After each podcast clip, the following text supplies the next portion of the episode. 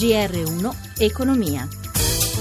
Ben trovati all'ascolto da Amalia Carosi. Borse europee deboli ma con una piazza che brilla. Milano a trainare Piazza Affari i titoli bancari. Ci dice di più Giancarlo Zanella da Milano. Sì, buongiorno, scusate. Proprio Milano è la migliore in Europa. In questo momento il Fuzimib guadagna lo 0,86% e eh, brillano i bancari con in particolare Intesa San Paolo che guadagna il 5% dopo il matrimonio sfumato con Generali che per contro cede poco più del 3,5%, ma molto bene anche anche altri bancari come BPR, la Banca Popolare Emilia Romagna che guadagna quasi 5 punti e il banco eh, BPM che guadagna 4 punti percentuali.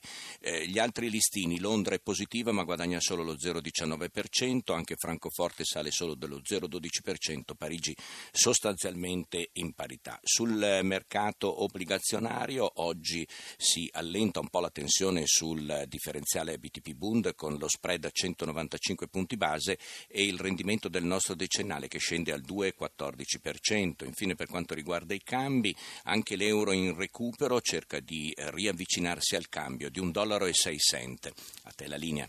Grazie Giancarlo Zanella. La vicenda all'Italia. In attesa del piano industriale ufficiale diventano sempre più insistenti le voci di tagli da 400 milioni di euro e di un numero di esuberi che sfiora le 2000 unità. Senza una partnership forte inoltre si fa sempre più concreta l'ipotesi del commissariamento. Luigi Massi ha sentito Emiliano Fiorentino, segretario nazionale della FIT CISL.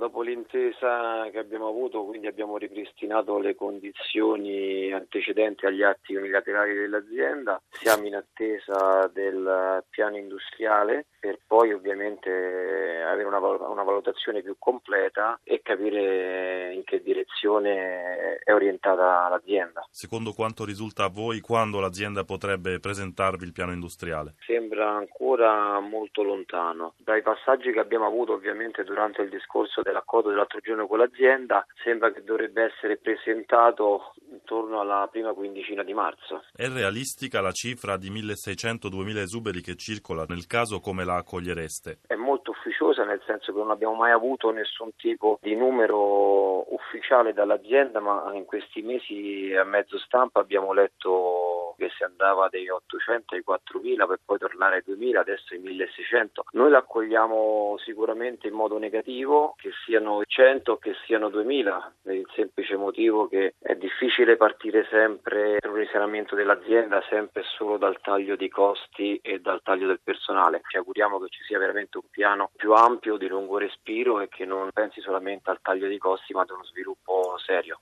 Novità in vista nella rete di distribuzione dei carburanti. Total Erg vende il 12% delle stazioni di servizio. Gelsomina Testa. Una vendita che ridisegna l'assetto del mercato. Il settore è quello delle pompe di benzina, le oltre 21.000 stazioni di servizio disseminate lungo la penisola italiana ogni anno garantiscono attraverso accise e IVA un gettito che sfiora i 44 miliardi di euro. L'operazione è partita in sordina alcuni mesi fa, ma da qualche giorno è entrata nel vivo. Se la gara dovesse spuntarla la famiglia Brachetti-Peretti, la fusione tra la rete IP e quella di Total Erg darebbe luogo al principale operatore del settore, con oltre 5.700 punti vendita, ma l'ENI conserverebbe i suoi oltre 4.000, come spiega il presidente di Nomisma Energia Davide Tabarelli. Avremo un aumento della concentrazione dei punti vendita si creerebbe il primo o secondo principale gruppo di distribuzione carburanti in Italia dopo il marchio storico Eni.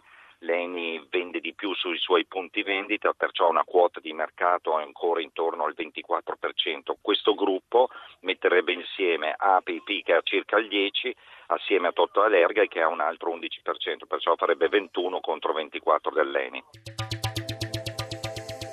Ringrazio Cristina Pini in redazione e grazie anche a Fabio Cardinali per il supporto tecnico. Da Amalia Carosi, buon proseguimento d'ascolto, sempre su RAI Radio 1.